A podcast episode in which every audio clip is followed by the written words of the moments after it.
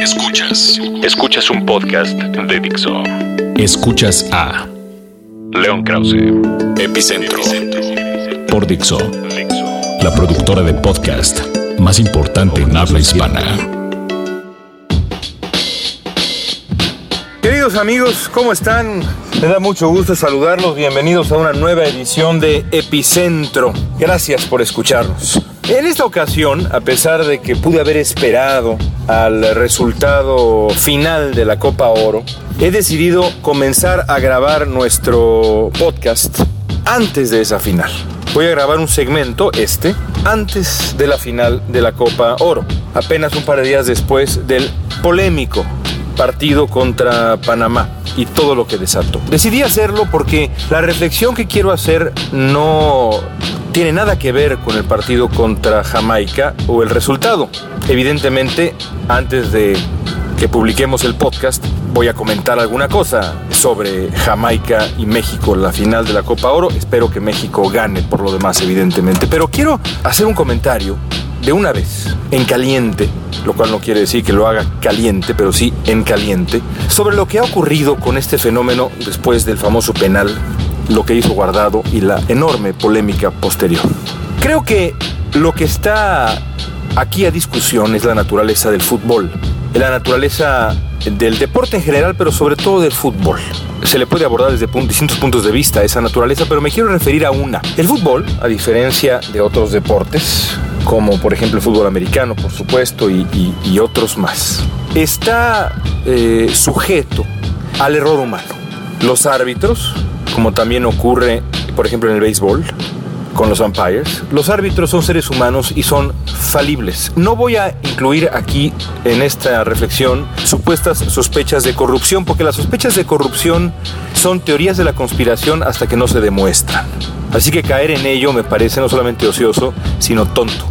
Hablemos nada más del deporte. El deporte, que es el fútbol, tiene esa característica muy particular. Cuando los dos equipos saltan a la cancha, saben que a falta de una repetición instantánea, a falta del ingreso de la tecnología, en casi todas las sesiones de juego, salvo en la famosa línea de gol, los jugadores de ambos bandos se ponen en las manos de un equipo de tres hombres, los dos jueces de línea y el árbitro, que son seres humanos, que tienen pasiones, que juran ser objetivos, pero al mismo tiempo tienen historias personales y que sobre todo son, como tal, como seres humanos, que además tienen que juzgar todo en segundos o fracciones de segundo, una tendencia muy clara a equivocarse. Lo hacen, curiosamente, increíblemente poco. Se equivocan muy poco los árbitros. Aún así, se equivocan. Pero todos los que jugamos fútbol entramos a la cancha sabiendo que el árbitro puede equivocarse. Que el árbitro puede equivocarse a nuestro favor o contra de nosotros o en contra nuestra. Todos los que hemos jugado fútbol sabemos y recordamos momentos en donde un árbitro nos ha beneficiado por la razón que sea. Y recordamos momentos en los que un árbitro nos ha perjudicado. Es parte del juego, es parte de la naturaleza del juego, es parte del pacto que implica entrar a una cancha de fútbol, del contrato que implica entrar a una cancha de fútbol. Si convenimos que esto es así, y no veo cómo no lo sea, porque el, fútbol no tiene una tecnología que lo respalde, no tiene repetición instantánea, en este momento así son las cosas en el fútbol. Entonces tenemos que estar de acuerdo en que esa es la naturaleza, insisto, del deporte. Lo que esto implica se ha manifestado en una, podríamos mencionar, una larguísima lista de encuentros de menor o mayor relevancia a lo largo de la historia del fútbol. Yo voy a hacer referencia a uno que ustedes seguramente recuerdan muy bien. Un partido completamente decisivo en un torneo de enorme relevancia. Se enfrentan dos importantes rivales. El árbitro del encuentro tiene una nacionalidad que implica, de acuerdo con las teorías de la conspiración de aquel tiempo, pues una cierta animadversión con uno de los eh, participantes. Aún así, el, árbi- el árbitro es eh, designado porque se le considera el mejor del torneo y sale a pitar el partido, que resulta un partido difícil, un partido muy apretado. En determinado momento del partido, el árbitro expulsa a uno de los jugadores después de una entrada dura, sí, pero que perfectamente bien podría haber sido solo de amarilla. pero el árbitro decide expulsarlo. Después el partido sigue avanzando, el partido está, digamos, en el aire, a pesar de que un equipo está dominando y demás, nada para nadie.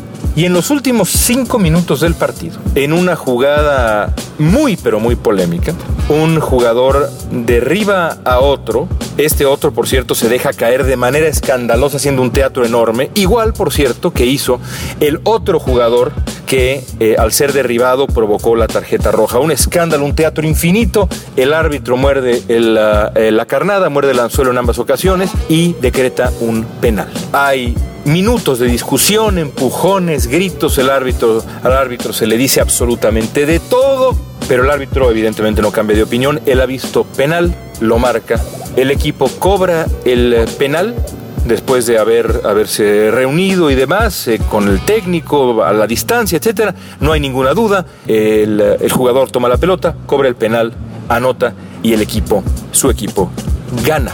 ¿A qué partido me estoy refiriendo, amigos?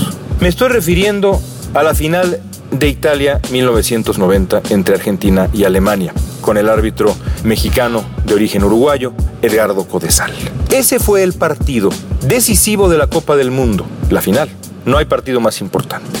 Entre la Alemania eh, recién unificada y la Argentina campeona del mundo de Diego Armando Maradona, buscando el bicampeonato. Codesal expulsó a Monzón, siendo así Monzón el primer jugador en ser expulsado en una final de Copa del Mundo en la historia, en una jugada que bien podría haber sido de amarilla, pero fue de roja directa.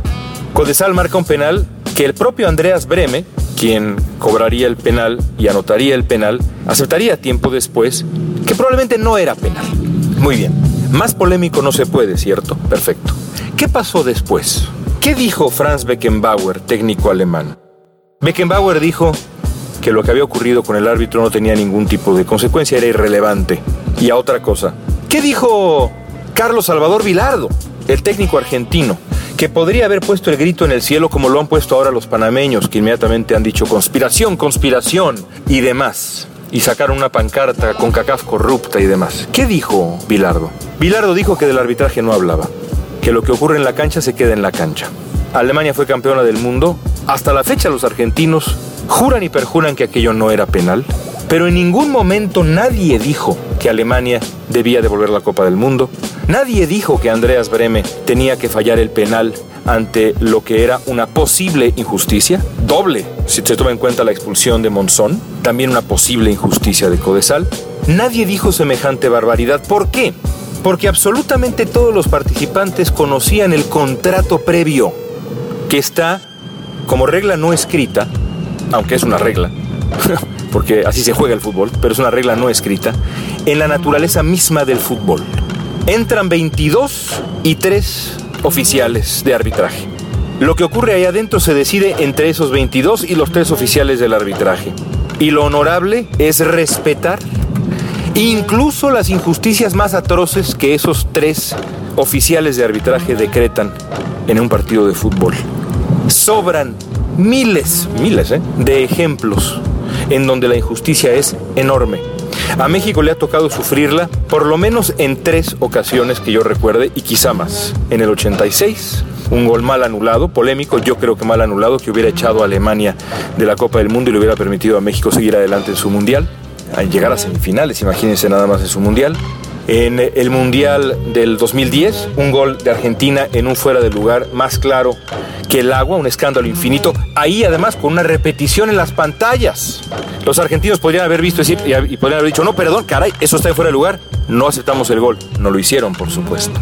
En esta última Copa del Mundo, dos goles anulados de manera atroz por un árbitro colombiano en el primer partido de México. Diferencia de goles que en una de esas podría habernos servido para quedar en primer lugar de grupo. En una de esas. En ese momento la justicia estuvo, nos dio la espalda, digamos. La naturaleza del juego estuvo en contra nuestra. Esta vez ha estado a favor de nosotros. Decir que Guardado tenía la responsabilidad de darle la espalda a la naturaleza del juego es no saber de fútbol. Es simplemente no saber de fútbol, es no respetar el contrato esencial que está detrás de este deporte hermosísimo. Aquellos que opinan así o desconocen el fútbol o quieren hacer polémica por hacer polémica. No, Andrés Guardado no tenía ninguna obligación de romper el contrato que está en la esencia del fútbol y en la naturaleza del juego. No está.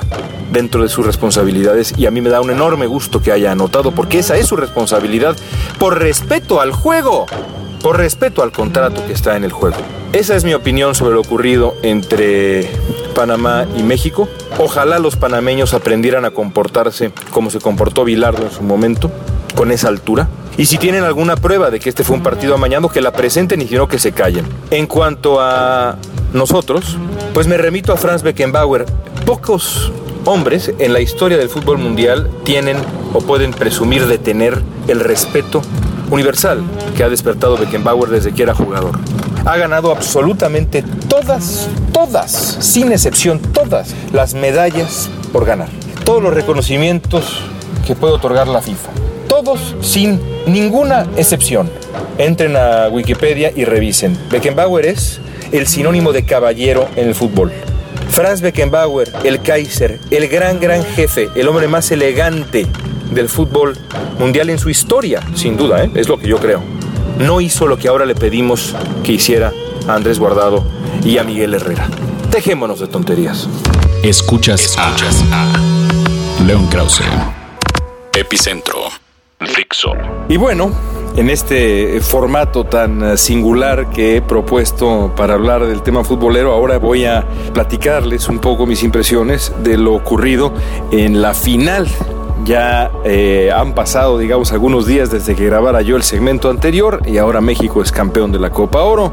Ahora el eh, equipo se ha impuesto ya a la selección de Jamaica en el mejor partido por mucho de la selección mexicana en la Copa Oro y el mejor partido por mucho desde, desde, hace, desde hace ya varios meses. Yo diría que este es el mejor partido que le he visto a México, quizá desde aquel partido contra Croacia en el Mundial, aunque tal, también aquel amistoso contra Holanda fue bueno, pero este partido de verdad muy bueno, eh, hasta en lo táctico, la verdad me gustó mucho el equipo mexicano. Por desgracia, también ahora hay que comentar eh, la otra nota que nos regala el final de la Copa Oro, que es un escándalo más de Miguel Herrera. Yo eh, comenzaré diciendo que a mí me da mucho gusto el triunfo de la selección mexicana. Me parece que es eh, fantástico que México haya logrado elevar su nivel de esa manera. Y luego habría que decir inmediatamente después que lo que hizo Miguel Herrera en el aeropuerto de Filadelfia si los eh, reportes se confirman, pero todo parece indicar que así es, es de verdad muy lamentable. Ya alguna vez hemos hablado en Epicentro sobre la biografía de Miguel Herrera y sobre lo que ocurre también con los técnicos mexicanos, la, presión enorme a la que a la que son sometidos y cómo Miguel Herrera, por su, por su biografía, eh, digamos, y, sus, sus propios eh, antecedentes, enfrentaba también una dificultad aún mayor para poder domar estos demonios que se le presentan a todos los técnicos mexicanos o todos los técnicos de la selección mexicana, sean mexicanos o no, porque hasta Sven Goran Eriksson pasó por ella, pasó por ello, César Luis Menotti también, digamos, salió corriendo por la dificultad que implica ser director técnico de la selección mexicana, pero lo de Miguel Herrera ha sido muy grave, en gran medida por, eh, eh, por culpa suya, porque de no haber sido por aquel, aquel escándalo de los tweets a favor del Partido Verde, Herrera tendría mm, seguramente una un espacio un poco mayor para negociar con la opinión pública del que, del que ahora tiene. Lo cierto es que e insisto, esto de manera eh, obligatoria lo estoy grabando 48 eh, horas antes de que, de que Epicentro eh, aparezca, así que no sé qué, puede ocurrir de aquí entonces. Miguel Herrera podría dar la sorpresa y renunciar, alguna cosa así. Como en el caso de Miguel Ángel Osorio Chong, lo veo muy difícil. Y creo, por supuesto, que Miguel Ángel Osorio Chong debería renunciar mucho antes que Miguel Herrera. Creo que al final no van a renunciar ninguno de los dos. Pero Herrera se quejaba mm, y, y decía Herrera, y no solamente Herrera, sino también varios futbolistas de la selección mexicana eh, que decían estar hartos de los ataques desde la prensa. Me consta que muchos futbolistas del equipo están cansados del tono que ha tenido la prensa últimamente con, con ellos, con la selección, con su técnico. Y entonces uno se pone a pensar si esto es justificable, si, digamos eh, es cierto que la prensa ahora en México es eh, más agresiva de lo que era antes y si es más agresiva que otros países. Y lo que concluyo con toda franqueza es que no, no es así. Cuando uno revisa la presión a la que son sometidos los eh, futbolistas de otras selecciones en otros sitios, como Argentina, como Brasil, como Chile, por hablar nada más de nuestro continente, y luego digamos, vuela uno a otras, otras altitudes, como por ejemplo pienso la presión para el técnico en eh, Inglaterra, España, por supuesto también, en Italia ni se diga, la manera como se comportan los periodistas en esos países, la verdad es que no es muy distinto a, lo que vemos, lo que vemos en, en México. Eso no quiere decir que algunos periodistas no exageren, no se les pase la mano y, otros periodistas que, digamos, recurren a los insultos personales o ceden a la antipatía personal con, el propio Miguel Herrera y, algunos futbolistas incluso. Pero aún así creo que la responsabilidad grande no está en los jugadores, sino está, más bien, en los periodistas, sino está en los jugadores y por supuesto en el técnico nacional. Eh, uno no puede eh, en esa posición darse el lujo de explotar. Es parte de los requisitos básicos del puesto el saber manejar a la prensa. Y si no sabe manejar a la prensa, hay que contratar a alguien que maneje la prensa y entonces el técnico debe quedarse callado y asumir las consecuencias de esa decisión. Si por mí fuera, y yo de verdad que le tengo aprecio en lo personal a Miguel Herrera y me gusta como técnico y me gusta lo que ha hecho con la selección mexicana. Incluso creo que el partido final contra Jamaica es, está planteado muy bien por Herrera y los cambios que hizo la alineación obligatorios y lo que sea, pero fueron cambios inteligentes, buenos, que le dieron resultado de manera muy evidente. Me gusta como técnico, pero creo que después de lo ocurrido con Martinoli, eh, Miguel Herrera debería irse. Y debería irse porque debería respetar la investidura del técnico nacional y porque ahí sí estoy de acuerdo, ahí sí estoy de acuerdo, en que no puede ser que la figura más reconocible del equipo mexicano eh, se le identifique con ese tipo de agresiones, con ese tipo de falta de templanza y de disciplina personal y emocional. Eso no está bien. Eso no quiere decir que el técnico de la selección mexicana tiene que ser un santo, no, pero tiene que tener bajo control sus emociones porque es uno de los puestos más visibles de la realidad mexicana, del escenario social en México. No puede ser que se permitan esos excesos, porque en efecto ese puesto, ese cargo, implica responsabilidades ulteriores, responsabilidades extra. Y Miguel Herrera quizá haya sido sobrepasado por el entorno. No creo que ocurra, pero si no ocurre, entonces tendrán que ponerle a alguien que lo cuide, eh, alguien que asuma control de daños constante, y yo creo que eso tarde o temprano le hará un daño peor a la selección mexicana. Por lo pronto, yo festejo y espero que México le gane a Estados Unidos el partido del campeón de campeones de la Copa Oro y vaya a la Confederaciones y tengamos un gran mundial, porque a final de cuentas, lo que a mí más me importa, a final de cuentas, es la alegría potencial que provee la selección mexicana a millones y millones de mexicanos, especialmente los niños. Esa para mí es la consideración más importante. Por eso me parecía tan aberrante, entre muchas otras razones, esa campañita ridícula de, eh, de todos con Jamaica y de desear que México perdiera el domingo. Porque pienso en los niños. A los niños no les importa lo del Partido Verde y demás. A los niños les importa que en este deporte, que en este juego, que es el juego mexicano, nuestro deporte nacional, que tanto nos hace sufrir, se vivan alegrías que ese deporte nos provea de felicidad. Eso para mí es lo más importante. Quizá es demasiado sencillo, puede ser, pero yo me quedo con lo que ese deporte provee. Al fin y al cabo es un juego y es un juego capaz de darnos las mayores tristezas, pero también las mayores alegrías. Y de eso podríamos hablar horas, porque estoy seguro que ustedes tienen en la memoria tantas, tantos buenos recuerdos como yo, con la familia, con los amigos, alrededor del fútbol, con la selección o con otros equipos. Así que bueno, ojalá que el futuro pinte, pinte soleado para la selección mexicana y que Miguel Herrera haga lo que su conciencia le dicte. Atribulado debe estar. Escuchas a León Krause, Epicentro.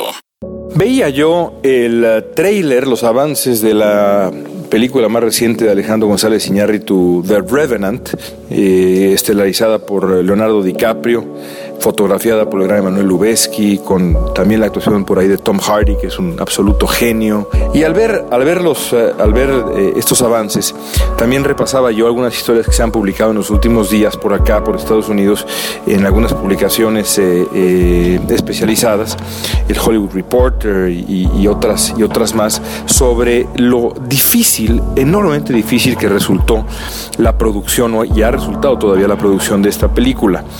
aparentemente de acuerdo con estos reportes, eh, la, producción de The Revenant ha sido un infierno absoluto. La exigencia de, de, Iñárritu, que como sabemos es un perfeccionista inmenso, junto con el talento también perfeccionista de Manuel Lubezki, convirtió a la producción en eh, eh, un ejercicio de disciplina aparentemente casi inédito, porque se eh, montaron, según dicen estos reportes, enormes secuencias, largas secuencias, con solamente luz natural, que como ustedes saben, si saben algo de cine, pues es la, la, luz más complicada de manejar, porque pues es la luz natural, no hay manera de controlarla, ¿cierto? Así que tenían ventanas brevísimas en un frío brutal, brutal, eh, en Canadá, si mal no recuerdo, eh, ventanas brevísimas para filmar, una hora y media por aquí, una hora y media por acá, y si la coreografía, ese gran baile de actores, cámaras, extras y demás no salía bien o la luz no cooperaba, pues entonces eh, el, día de trabajo servía para nada. Y así el presupuesto se fue por los cielos, eh, los actores comenzaron a desesperarse, un productor fue despedido o fue marginado de la producción, de la película, en fin, problema tras problema tras problema. Pero después entrevistan a González Iñárritu para que respondiera sobre estas, eh, estos, eh, estos señalamientos y eh, Iñárritu responde que todo, absolutamente todo, se justifica por el arte o a través del arte. Decía Iñárritu, sí, en efecto, soy, soy un perfeccionista. Cuando veo que mi equipo algo, alguien, alguien no funciona, retiro a esa persona del equipo y, y redondeaba así su comentario. Cuando ustedes vean la película van a decir, wow, todo valió la pena. Es muy interesante para mí este, esta, esta reflexión porque regresa al corazón del arte y a la exigencia del arte.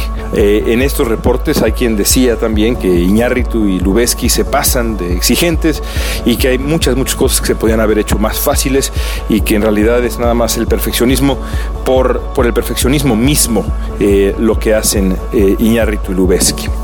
Eh, otros más señalan que el arte es así y que el arte es sufrimiento y que el arte es sudor y que el arte en algunos casos es sangre. La verdad es que yo estoy más cerca de esta interpretación que de la interpretación más sencilla para mí, en efecto, hay algo muy admirable de llevar, sobre todo en el arte, pero también en otras cosas, como en el trabajo cotidiano, de llevar el cuerpo al límite, de llevar la voluntad al límite, de empujar a la gente al límite. Eso no quiere decir que se valga ser grosero o que se valga ser, ser poco considerado, pero sí empujar empujar las capacidades propias y del equipo con el que uno trabaja y para el que uno trabaja, o que trabaja a veces para uno, para, para que esas capacidades, al, ser empujadas, digamos, al límite, puedan, puedan dar el siguiente paso. Eh, no sé qué opinen ustedes, es, insisto, un, un, gran debate. ¿Cómo se crea el arte? ¿Qué tipo de comodidad es posible tener a la hora de crear arte? ¿Dónde están parados ustedes en esta discusión? Escríbanme a leonpodcast.yahoo.com y bueno, habrá que ver qué tal está The Revenant. A León Krause, Epicentro. Alguna vez leí en una novela eh, extraordinaria si uno, una novela, eh, digamos, de, temas de crimen y de seguridad y demás, que si uno supiera la urgencia que hay detrás de nuestra cotidianidad y el peligro que hay detrás de nuestra cotidianidad, como el paso de los días, que para nosotros es algo, digamos, muy natural y, que a veces, y, que a veces eh, ocurre sin pensar dos veces en, en, nuestra seguridad, cómo ese, esa cotidianidad en realidad, eh, si supiéramos a qué grado está amenazada de manera frecuente, quizá incluso no podríamos sobrellevar la vida, no podríamos vivir tranquilamente. Pensaba yo en esto cuando leía yo un, reporte eh, eh, publicado en los últimos días en el New York Times sobre cómo el FBI está tratando de apretar las tuercas de varios procesos de inteligencia para evitar lo que muchos consideran es un peligro absolutamente inminente, que es eh, un nuevo ataque terrorista en Estados Unidos, esta vez inspirado eh, por el Estado Islámico o provocado incluso directamente por el Estado Islámico. Eh, de acuerdo con este reporte, el FBI está, digamos, en alerta máxima porque se da cuenta que, una, que la cadena, digamos, de ataques que ha llevado a cabo el Estado Islámico en distintos puntos del mundo poco a poco se acerca a Estados Unidos. Y además se dan cuenta que eh, la facilidad con la que un ataque terrorista puede llevarse a cabo es, es de verdad aterradora. Esa facilidad de pronto también se nos, se nos pasa de largo, como, como decía yo ahora, porque si nos diéramos cuenta de, de qué tan fácil es o si reflexionáramos con un poquito más de tranquilidad sobre qué tan fácil es llevar a cabo un ataque terrorista, nos costaría mucho trabajo ir al cine o ir a un centro comercial. El caso es que hay gente que se dedica a eso, para que nosotros no lo hagamos eh, acá en Estados Unidos y, francamente en el resto del mundo, aunque aquí pues la amenaza es mayor. Y el FBI, el FBI lo tiene muy claro, el asunto se ha complicado recientemente, no solamente por el Estado Islámico, sino también en sí, sino también por la relevancia que tiene el Estado Islámico entre los jóvenes occidentales y por la presencia de redes sociales y muchos otros factores que podrían hacer aún más complicado luchar contra una posible amenaza terrorista. Han pasado ya desde eh, aquel 11 de septiembre del 2001, pues casi ya 15 años, casi ya 15 años. Este año se cumplen 14 y el año que viene se cumplen los 15 años de los, de los ataques del, 11 de septiembre. Me acuerdo de haber estado en Nueva York para el décimo aniversario, transmitiendo para Foro TV. Para mí fue un momento muy complicado y especial porque durante siete meses en el año 99, 2000 viví a unos 150 metros, eh, cuando mucho, de las Torres Gemelas. Yo tomaba el metro debajo de las Torres Gemelas y salía eh, de vuelta de la escuela, porque iba yo a la Universidad de Nueva York a hacer mi maestría, salía una estación antes para caminar por la calle Chambers y poder ver las torres, a veces escondidas por las nubes, a veces majestuosas en una noche eh, sin, nube, sin nube alguna, no una noche clara, eh, a veces eh, cubiertas de nieve, pero siempre impresionantes. Y las vi todos los días durante ocho meses. Evidentemente hay gente que las vio durante todos los días durante décadas. Para mí esa experiencia fue algo sublime estéticamente sublime y luego se volvió algo enormemente doloroso porque perdí amigos eh, y gente que yo conocía en esa cotidianidad en los ataques del 11 de septiembre. Y la verdad es que no me pasó de no, no me pasó digamos eh, de largo el, el, hecho de que si los ataques hubieran ocurrido un año y fracción antes eh, a esa hora yo tomaba el metro para ir a la universidad. Entonces estar ahí el, el, en el décimo aniversario frente a las huellas de las torres en la inauguración de ese gran espacio escultórico impresionante, todavía con las, con las ruinas eh, ¿no? Eh, y, con, con, la construcción del museo y bueno, de toda esa zona que todavía está ahora en construcción tantos y tantos años después, eh, fue de verdad muy conmovedor. Y también al estar ahí, uno recuerda la inmensidad del terror, la inmensidad del horror y la capacidad humana para la maldad. Y me viene solamente ahora que veo existen estas nuevas amenazas que nunca se han ido, pero que ahora aparentemente están más presentes que nunca. Y conforme pasan los días, no le queda a uno más que cerrar los ojos, poner un pie en la calle y seguir adelante porque vivir con miedo no se vale. Aún así, no deja de ser impresionante. En fin, amigos, con esa nota algo sombría me despido. Gracias por haber estado con nosotros en este epicentro, algo extraño, en donde grabamos algunas cosas antes de, que ocurriera el partido definitivo, etcétera. Pero bueno, es la magia también de poder, de poder eh, tener puntos de vista grabados en, momentos, momentos distintos. En fin, gracias por haber estado con nosotros. Nos vamos a escuchar la próxima semana, seguramente con cosas eh, eh, que también nos van a dar para, para la reflexión. Mientras tanto, les agradezco mucho. Hasta pronto. Dixo presentó a León Krause. Epicentro. El diseño de audio de esta producción estuvo a cargo de Fernando Benavides.